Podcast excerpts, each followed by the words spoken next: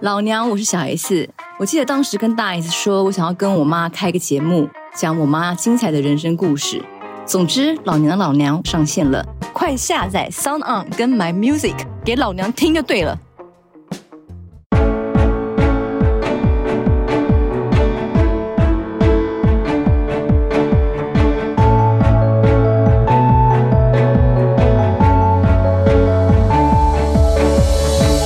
欢迎收听总编读书，我是韩松林。这两天可能大家在社群上面都被日本前首相安倍晋三遇刺身亡的新闻给洗版了。那有非常多的同温层，有非常多的一般的老百姓，对于这位外国的政治人物的过世，非常的不舍，非常的惋惜，甚至还有民众主动到日本交流协会，在台交流协会去献花哦。那另外还有一些声音啊，譬如说在争论节目里面，就有很多的名嘴在讨论，说日本的维安的制度哦，到底是出了什么问题啊？他们拿出了韩国的前总统朴槿惠被示威民众砸酒瓶的画面去做对比哦，去比对日韩两国随扈的反应。那当然这些讨论、这些情感哦，不能说是不对哈，但是呢，呃，我觉得这对于一个台湾台湾人来讲，我觉得这都不是大局观了。那对我们来讲，最主要的大局观还是安倍死后日本的政治走向，哈，跟日本会起到什么样在政治层面的一些转变，以及至于台湾会有一个什么样的影响哦。那你可以说，哎，好像就是一位政治人物的过世，好像没有这么严重吧？呃，事实上。根据我看的一些书籍啊，或者是新闻的描述，我觉得未必哈，因为安倍在过去的十几年里面，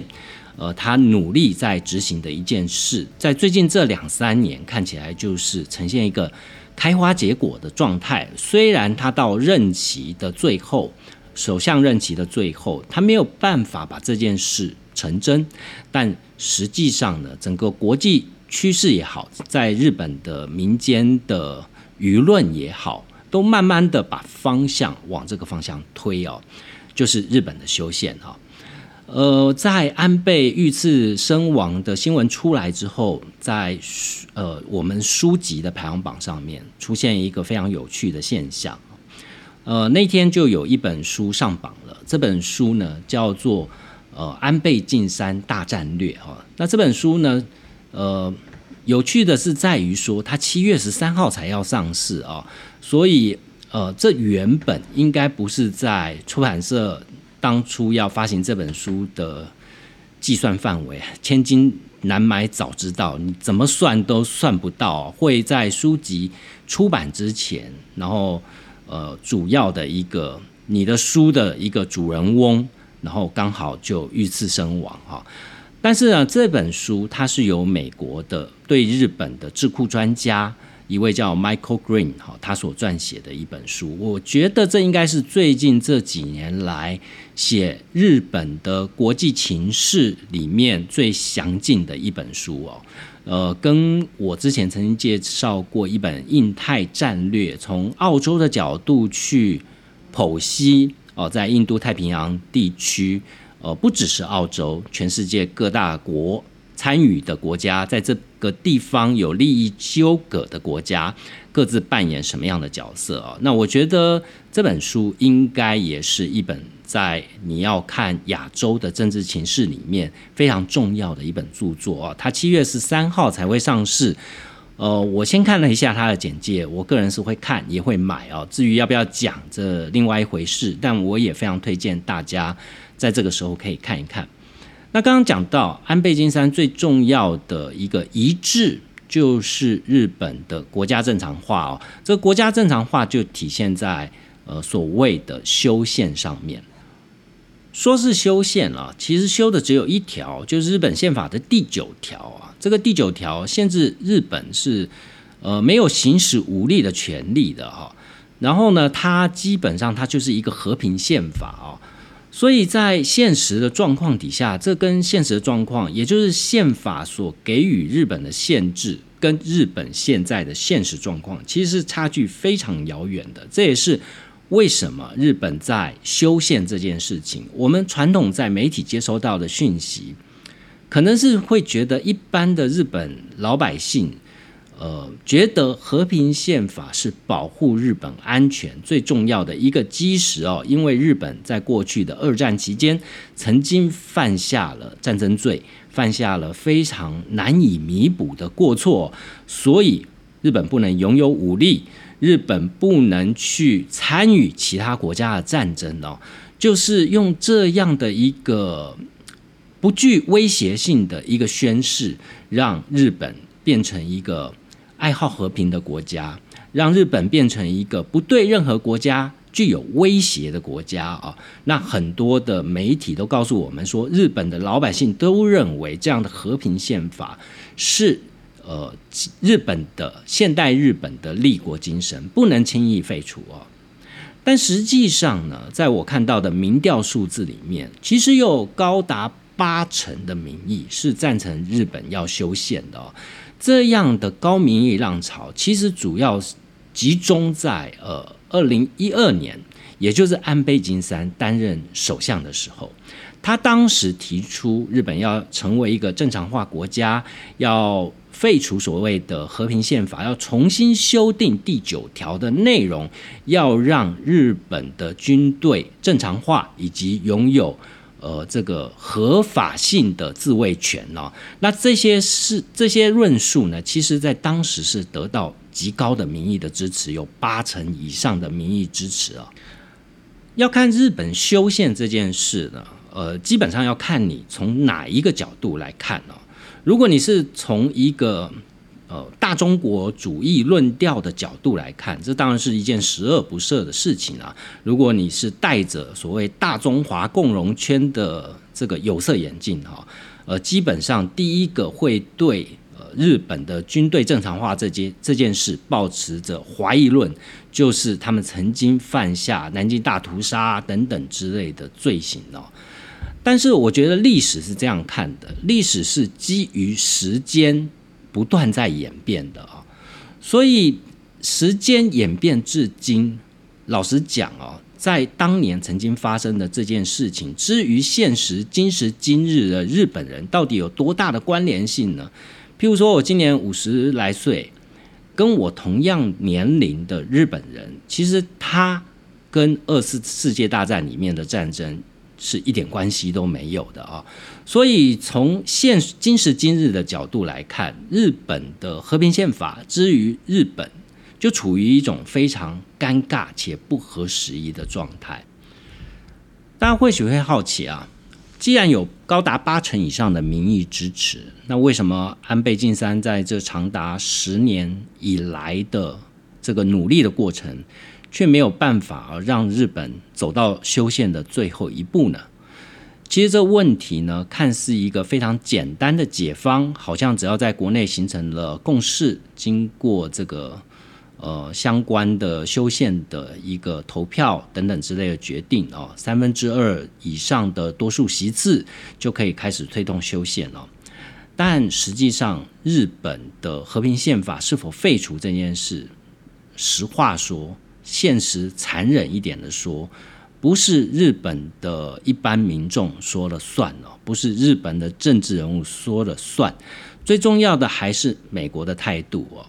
大家要知道，日本为什么会有这样一部和平宪法，其实就是因为美国给予当年战败国日本的一个制约，它就像一个给予日本这样军国主义。残余底下的一个紧箍咒哦，它就让日本限制了你日后去大量的穷兵黩武的一个制约的条件哦。我们可以看到，在日本呃这几十年以来，从二战之后以来，日本不是没有所谓的军队，也不是没有所谓的军事实力。事实上，日本要再次恢复。日本帝国的荣光，呃，日本日大日本军队的荣光哦，以它现有的科技实力以及工业的基底，它要随时再造一个大规模以及呃军力非常强大的军队，都不是太难的事情。但问题是呢，在二战之后，日本的自卫队其实最多充其量，它的目标就是协防美军的一个角色。这是因为呢，日本它长期只能采取极度受限的防卫策略哦。这个防卫策略有所谓的三原则。这三原则，第一个原则是它是专守防卫；第二个，它是必须要采用最低限度的防卫力量，避免成为军事大国；第三就是最关键的非核，日本不能拥有核武器哦。所以在这极端的制约之下。才会产生说，日本之于中国、之于北韩、之于俄罗斯这些周边的强大的，甚至有一些是流氓国家哈，它作为一个四周强敌环视的一个角色，却没有办法拿出相对应的武力来面对这样的威胁哦。那这这个事情呢，在最近这十几年以来，看起来局势稍稍有了一些转变啊。这也是我觉得安倍晋三作为一个政治人物，他很聪明，以及他能够在很早以前就看到洞悉未来世界局势走向的一个地方。当然，这也许说起来有点后见之明啦。但是，如果你以现在现在的进行式来看哦，呃，十几年前安倍的对于未来的这个洞悉是正确的哈。所以我之所以会。蛮推荐大家，虽然那本书还没上市，呃，我都蛮推荐大家来看一下，就是《安倍晋三大战略》这本书哦。他在十几年前，他已经开始着手了几个层面。当然，第一个是修宪，我想他也知道修宪不是一触可及的事情哦，不是你现在喊，明天就能达到这样的目标。所以他在中间做了一个过渡性质的一些工作哦。最主要的就是在二零一五年。在二零一五年的九月，安倍晋三他强势的主导之下，他通过了两条法律。这两条的法律一般被合称叫做和平安全法制啊。然后这两条法令呢，分别是针对日本的自卫队，为了确保日本跟国际社会的和平跟安全哦，自卫队的一些修正的法律增修条文。这法律呢，赋予自卫队在对应前面讲的那个目的的时候，可以做出一些相对应的行为。大家要知道，日本的和平宪法是呃界定日本是不维持战力，他不能拥有军队，所以他的军队叫自卫队。另外呢，他的自卫队是不能拥有交战权的。他只能作为本土的防卫的力量而已，他没有资格对其他国家去宣战哦。所以在这样的情况底下，对于日本来讲，不要说是呃，因为联合国的邀请要派驻维和部队到国外去这件事，日本在法律的限制上面它是不能做的。另外呢，就即便是当日本自卫队在日本的领海以外。呃，譬如说，他要保障日本渔船的安全啊，他又不能，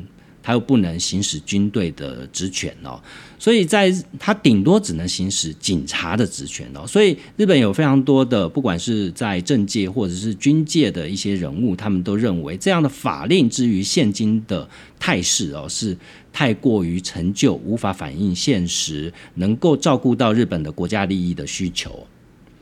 而安倍晋三呢，原本就是想把日本的宪法第九条，这这一条的内容完全改掉哦，就是承认日本自卫队就是军队，以及他拥有呃宣战交战的一个这样的权利啊。那当然，一旦这个法律通过了以后，日本就变成一个拥有正常化军队的国家嘛，这毋庸置疑。但是呢，这件事在日本还是有非常多的讨论啊，以及党派之间的必须要去协调的地方啊，包含像。日本的自民党底下的派系就有很多呃意见相左的地方，他们认为说，可不可以在不动第九条的情况底下多加一个增修，来譬如说是第九条之一之二这样的方式来修订所谓的第九条啊？那第九条之二的条文呢？其实就是只是否定了前面日本作为不能拥有军队以及不能宣战这样的作为一个呃特例的条款啊，它就是说，如果呢碰到了我国为了守护和平、独立跟保障国家国民安全等等必要的自卫措施哦，就可以呃用这个方式来行使武力啊。那等于是在里面去加了一个增修条文哦，做一个这样的补充。但是呢，这基本上还是一个呃补救的措施而已啦。所以安倍晋三之所以在二零一五年提出了所谓的和平安全法治哦，呃，就是从不修宪的态势底下，让日本能够部分的行使自己自卫队的权利哦。其实讲到日本自卫队哦，很多人对于日本的军事实力哦都有褒贬不一的看法。你从比较大国的角度来看的话，日本的自卫队。某一个程度会被很多的军事专家笑他们说他们是美国第七舰队的支援部队啊，也就是在二战之后，因为美美日之间长期有一个安保同盟，所以日本长期以来的角色是基于呃用美日安保同盟来去维持日本的和平跟安全的发展哦。呃，所以日本的自卫队呢，并不是跟其他国家的军队不一样啊，即便跟台湾的角色也不太一样啊。台湾是军队是必须要自立自强的发展，但是日本的自卫队等于是帮美国的第七舰队去弥补它的不足哦，因为美美军实际上有驻扎在日本啊，所以我们可以从日本的海自好，它的海上自卫队来看，也就是它的海军哦，呃。一般国家都会海军都会强调所谓的大舰思维。你看，像中国，中国现在有非常大的万吨级的驱逐舰啊，他们叫零五五啊，大驱大的吨位的驱逐舰。那这个就是中国海军最引以为傲的新一代的大型驱逐舰哦。那这样的驱驱逐舰都有最先进的所谓的相控阵雷达。垂直发射飞弹的系统啊，不只是防空，而且还可以反舰哦。那在日本呢，其实它最重要海上自卫队最重要的职责，其实是从冷战时期所留下的传统，也就是说，他要帮美国人去守呃北方俄罗斯南侵的一个大门哦。那俄罗斯有一项武器是非常强大的，在冷战时期就是潜舰、潜艇，所以。日本的海上自卫队哦，其实什么东西最强呢？它是它的反潜能力最强哦，它有它一百多架的反潜飞机哦，各式各样的反潜飞机，搭配海上的反潜舰艇哦，所以日本的这个被称为它的海上自卫队，曾经有一度时间被戏称为是美国第七舰队的反潜部队啊。那从这里面，我我们也就可以看到啊，作为一个独立的国家。呃，它的军事基本上是应运国家的需求而生的嘛。那这么畸形的军队哈，你从这个小地方就可以看得出来。不过，我们今天去看安倍过去十几年在于日本修宪、在于军队正常化这件事所做的努力，我们可能往往都忽略掉一个事实哦，也就是说，安倍的任期其实囊括了美国的两任总统。呃，乃至于他交棒给下一任首相，或者是现任的岸田文雄哦，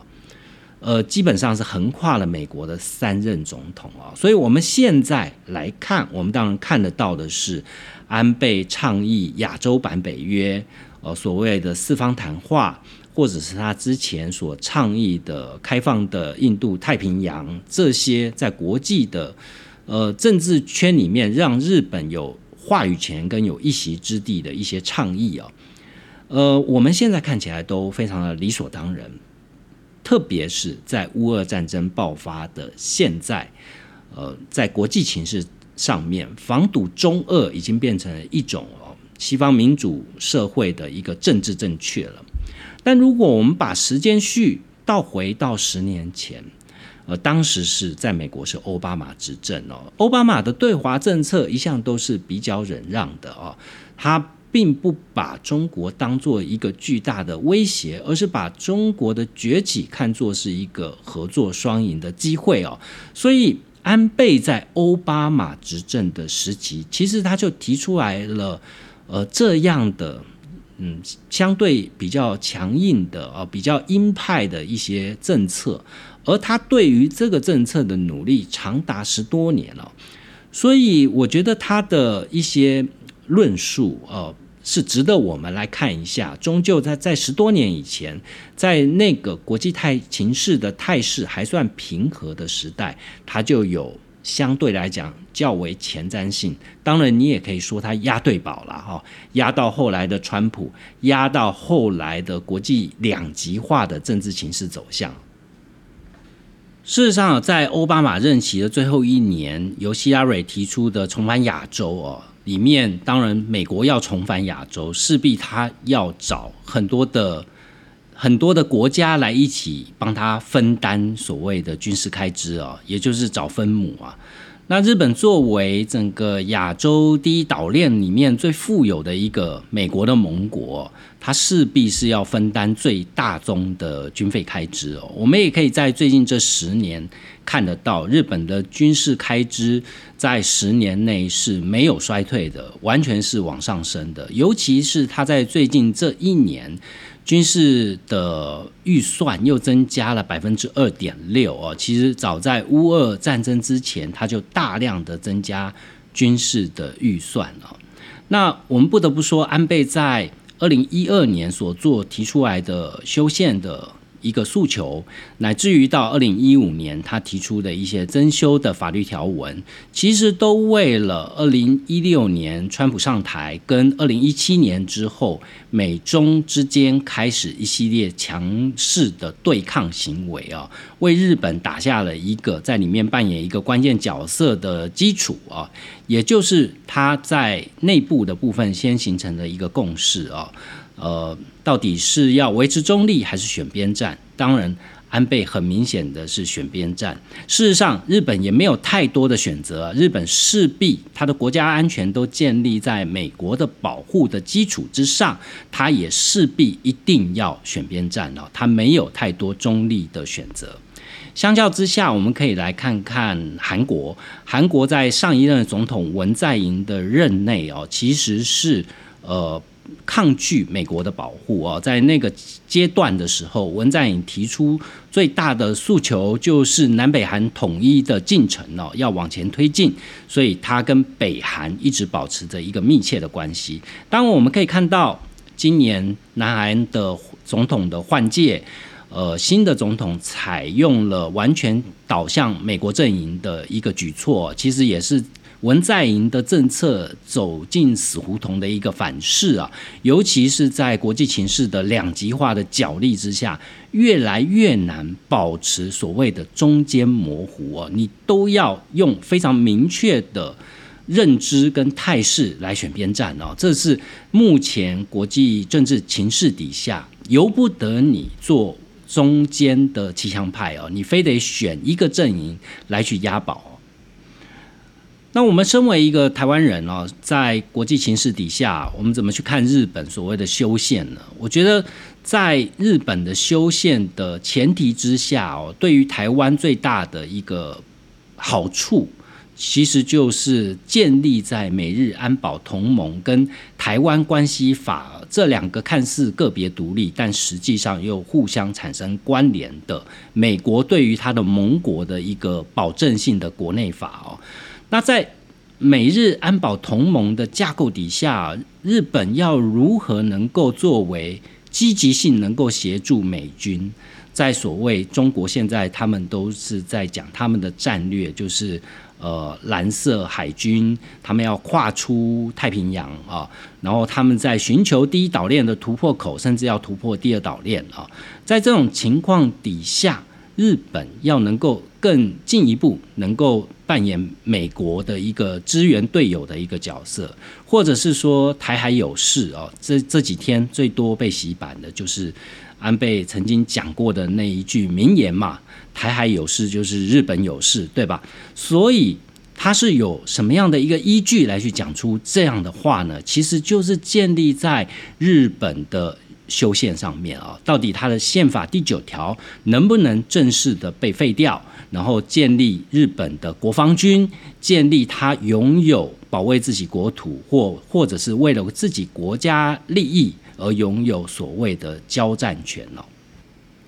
譬如说，我们在看到在二零一五年通过的《和平、安全、法治、准备法》里面，这里面就。提供了所谓的废除周边事态的地理概念哦，在提供这样的准备法之前，其实日本自卫队能够做的事情是有限的。但这个法案提出之后，呃，日本自卫队的支援对象哦，可以去达成呃美日安保条约之目的的外国军队。他可以去协协助，简单，如果你要说的很直白的话，就是他可以协助，呃，美日安保条约的目的，也就是台湾的军队哦，扩大至他还可以去协助达成联合国宪章之目的的外国军队。那这也提供了日本自卫队可以在联合国的维和部队底下，在譬如说他们曾经在非洲曾经建立了一些军事的据点哦，是在联合国的。呃，维和的前提底下去建立这样的军事据点据点。另外呢，它可以扩大后方支援的内容，可以提供弹药，以及对为了从事战斗行为而准备出发的航空器进行加油跟维护。这里面呢，就可以提到。最近这两三年有非常多在讨论台海万一发生战争的相关议题。当然，从字面上来看，这是为了美军为了提供他的一些补给哦。另外就是台军，如果台湾的军队在国内的机场被破坏底下。到周边的国家进行一个补给，再进行作战的一个行为，这在日本，他在二零一五年提供的新的准备法里面，也提供这样的一个法律保证，也就是说，他可以去他的自卫队可以去做这样的行为哦。那在此之前呢，其实日本是啥事也不能做，日本的自卫队啥事也不能干哦，他只能是当美国的美军的后勤管理部队而已。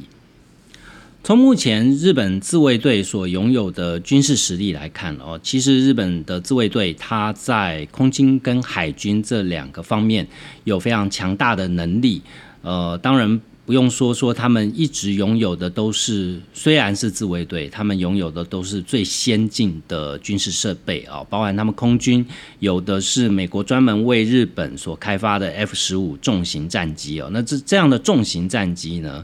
其实你很难说它是为了防卫的需求哦。那另外呢，就是最先进的第五代战机 F 三十五哦，其实日本是即将要拥有，现在已经交了二十几架，它即将要拥有是一百二十架，也就是它是在亚洲地区是美国比拥有的数量是比美军还要多，它也是 F 三十五应该是海外最大的一个用户一个国家哦。所以他在军事实力上面，在空军上面跟中国比起来，如果他的 F 三十五都到位了以后，其实是不输给中国空军的。虽然数量上面可能不及啊，但质量上面是远远超过的。另外是在海军的部分呢，呃，台湾这几年在讲。这个浅舰国造啊，其实台湾的浅舰国造虽然说是国造，但应该就是组装的部分是在台湾了。其实有非常多的关键技术也是来自于国外，这里面日本又扮演非常关键的角色。日本再一次的输出了它的现役的叫做苍龙级的浅舰哦的一些核心的关键技术哦。当然在火控，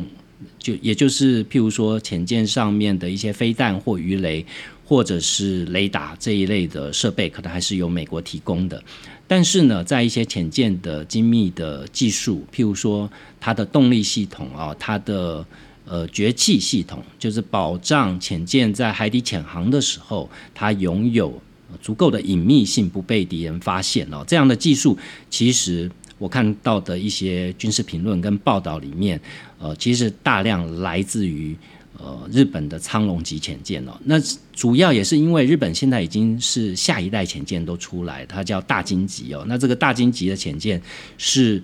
呃，应该是国际上面非常非常先进的一个规格哦，所以他就把他目前在服役的苍龙级的一些技术就下放给台湾。从一件小事情可以看得到，就是台湾国造潜舰。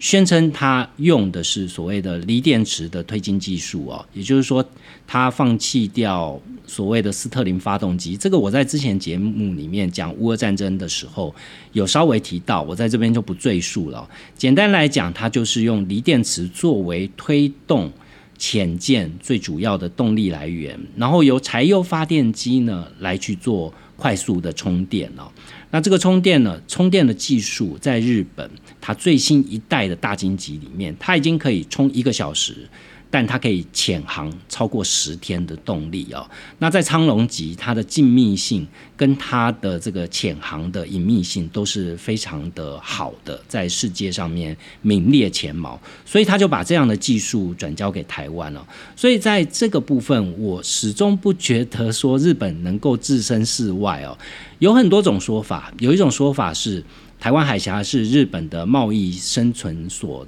系的一条航线。啊，日本是一个大量仰赖，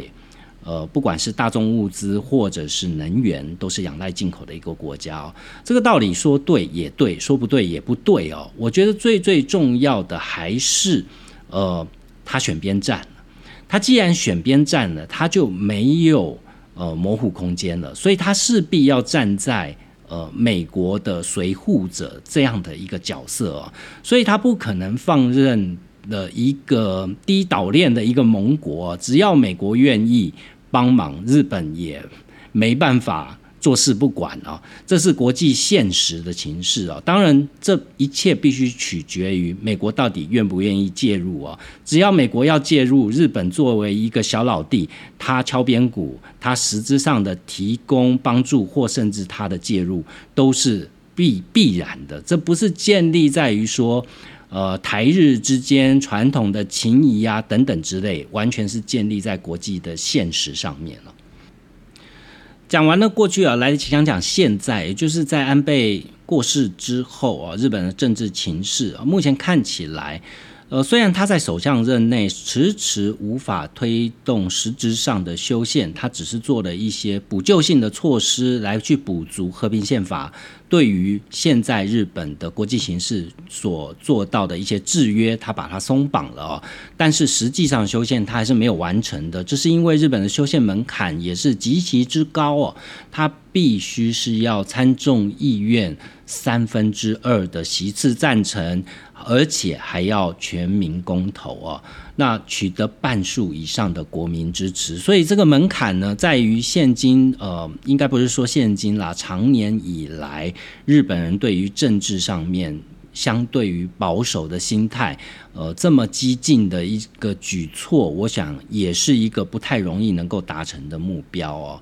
那在安倍。在任总理的这七年，接近八年的时间，其实他已经种下了一些种子。也就是说，呃，日本的众议院呢，呃，有百分之七十二的众议员是同意修宪的。那这一次的选举之所以这么的重要，其实也是在于说，这一次的选举，如果呃执政党能够掌握绝大多数的席次，能够跟众议院一样。达到了七成以上哦，同意修宪的支持，那这个修宪的工程就可以真正的往前迈进一大步，就执政的政府就有可能在参众议院里面提出法案哦，然后得到超过三分之二的支持，呃，走到全民公投的阶段哦，所以这对于日本的实质修宪来讲是一个非常重要的一步。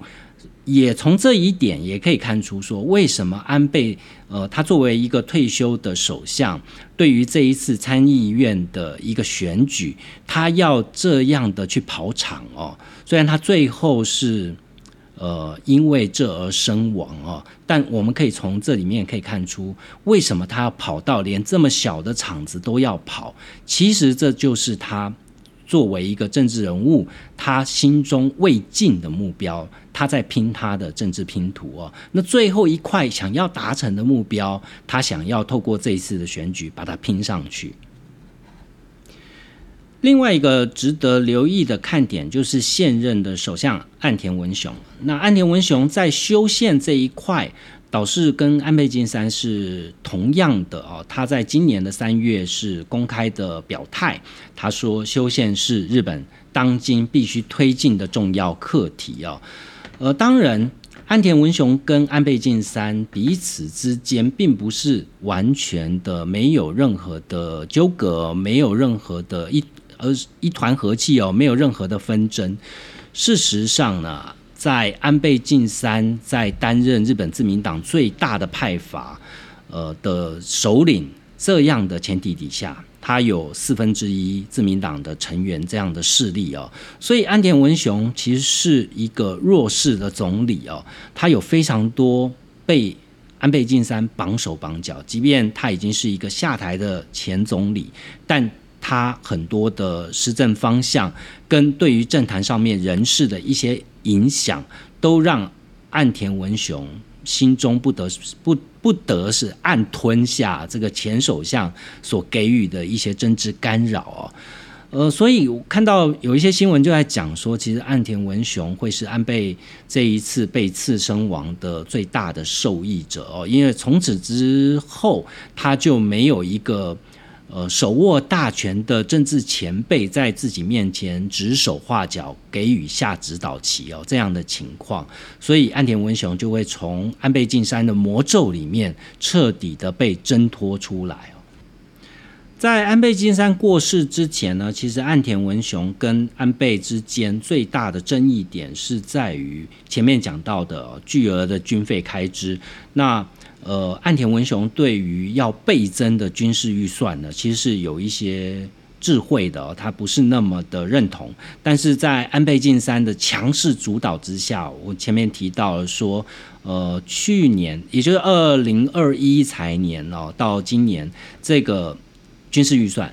呃，是有增长了五百亿美元哦，其实这是一个非常巨大的数字哦，还是按照安倍晋三的意思去通过了。这其实也就是因为安倍派阀的势力最大嘛啊。那在岸田文雄的部分呢，他常常被形容为是自民党的一个鸽派哦。那安倍晋三被形容是鹰派，所以呢，在这一次呃，看起来是一个群龙无首，在安倍晋三。过世之后，他所领导的派阀丧失了领导人，到底以后谁来领导这个派阀？其实看到安田文雄已经开始有动作了，去招手。毕竟他是现任首相，他手上拥有最多的行政资源哦，所以树倒猢狲散啊，然后朝最有势力的人来去做靠拢啊。我觉得在岸田文雄的部分，应该接下来他因为这个契机哦，也许有可能一跃从鸽派呃。变身成为鹰派也说不定哦。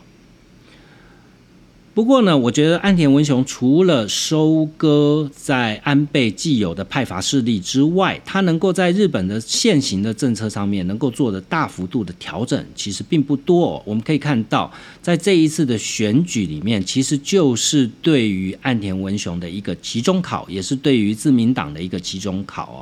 那很多人是把安倍跟安田文雄绑。捆绑在一起，但安倍过世之后，这个态势会一夕之间转变了。呃，在军费的部分，也许岸田文雄会做略微的调整，但在美国为首跟乌俄战争目前的情势底下，我并不觉得岸田文雄能够去削减太多的军事预算了，因为回到最终这件事情并不是日本人说了算，而是美国人说了算了。那第二件事情导致。呃，有可能或许有一些转变的，是在安倍过世之前。其实这一次大选的主轴，我在节目一开始的时候讲，大选的主轴是围绕在物价这件事跟经济这件事。那大家应该都对于安倍经济学哦，或者是所谓的安倍三支箭。朗朗上口，记忆犹新哦。那安倍经济学简单来讲就是量化宽松的一个政策哦。它透过量化宽松的手法去提振日本的出口竞争力啊，让日本摆脱掉常年不振持续下滑的一个泡沫经济产生底下的一个经济颓势。那事实上这样做的确是有效的，日本的外汇增加了，日本的企业竞争力也增加了，相对比泡沫经济之后长达数十年的一个颓势。底下来看，安倍经济学的确是有效的，但是它不是没有代价的，它付出了极高的代价，是看起来都是大企业得利哦，一般的小老百姓其实并没有太大的帮助，所以在民间呢就怨声载道，同时老百姓最大的抱怨就是，呃，不管是安倍或继任的岸田，其实都是用消费税这个手法哦，去填补对于。大企业对于法人的这个少收的税，就用消费税来填补，不断的提高消费税哦，所以这也让非常多的中产阶级、一上班族、市井小民心生怨怼哦。这也是原本这一次参议院的选举当中，反对党最有效的武器哦，就是诉诸民怨。但随着安倍的过世，一下子这个新闻事件被转移了焦点哦，而且这个枪击事件还是在于选举前的两天极短的时间里面发生的，也就是说，敌对在野党要重新再把议题拉回来，是呃难以难以回天呐，呃，就是做什么事应该都是没有用的哦。所以在这一次的情况底下，我不知道，也许你听到节目的时候已经。知道选举的结果了，我觉得应该不出意外了，就是自民党大胜。那大胜之后呢？呃，我觉得可以观察的是，岸田文雄作为一个碰到这样的转折点的政治人物，他的下一步哦，他的下一步是不是他是想要做第二个安倍晋三呢？安倍晋三达成了一个日本政治人物很难做到的事情，就是。他在任长达七年八个月哦，是日本在位最长的一任首相哦。在日本这样的政治情情势底下，要能够做满三年，都是一件相对困难的事情。那安田文雄呢？之前可能所有的施政方针都是以三年为一个计划哦。事实上，在这一次的事件之后，也许。他看的就不是三年了，他或许就会想要打造一个长期的岸田文雄的时代，他可能看准的是他要当六年的日本首相啊，所以在日本之后的呃政策的方针，呃或者是他在国际形势上面的一个态势，我觉得不拖现在，但是呢，可以观察的倒是岸田文雄这个政治人物会不会成为崛起的呃。第二个，呃，安倍晋三二点零版啊，这样的一个日本首相啊，这倒是挺有趣的一个看点。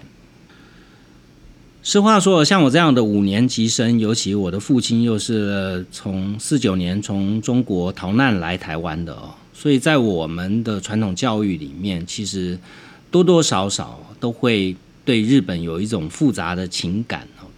但是如果从现今的国际形势来看呢，你不得不说，日本作为一个民主国家，它有非常完备的民主制度哦，在这样的制度底下，你说它要去产生一个所谓的军国主义复辟，或者是一个政治强人的出现，我觉得都是相对困难的事情哦。呃，即便是。强势或者是哗众取宠，一如川普或者是英国的强森，他们最后也还是在这个制度的安全法底下，他们没有办法做出太多呃逾越或者是危及到国家安全或危及到一些政治情势的事情哦。所以我觉得说，与其在情感上面，我们这几天在社群上面也有看到，当然也有一些。人是抱持着幸灾乐祸的角度来看这件事哦，我都觉得那不过就是情绪反应啊，大可不必，也不也不需要一番见识啦。你跟这样的人生气，其实是不值得的嘛。但从另外一个角度来想，与其你说去压抑日本，它成为一个正常化的国家，或者是它成为一个具有合理自卫能力的一个国家。不如去想一想，说今天这样的情势哦，日本重新成为一个法西斯的可能性有多大？反过头来来看，在现在不是民主体制的国家，譬如说像中国，它可能成为法西斯的可能性有多大啊？所以，如果从这边来看，你可能就可以比较客观的去看待说，呃，日本修宪这件事哈。那当然。嗯，你要更聚焦一点看，就是跟我们自己切身的关系哦。日本一旦修宪，对于台湾到底有什么影响，或是有什么好处啊？我们当然不能太过一厢情愿，但了解自己在国际形势里面所扮演的角色，跟怎么样，包含从国家到个人啊，去筹划出对于自己最有利，能够过上最好的生活哦。这不过不外乎就是我们搞懂这些新闻事件。背后最重要的目的啊！希望今天的节目内容对你有帮助，也欢迎在 Apple Podcast 上帮我留下五星评价。有任何的问题都欢迎透过韩松林的编辑手记粉丝专业跟我联系。我们下周见。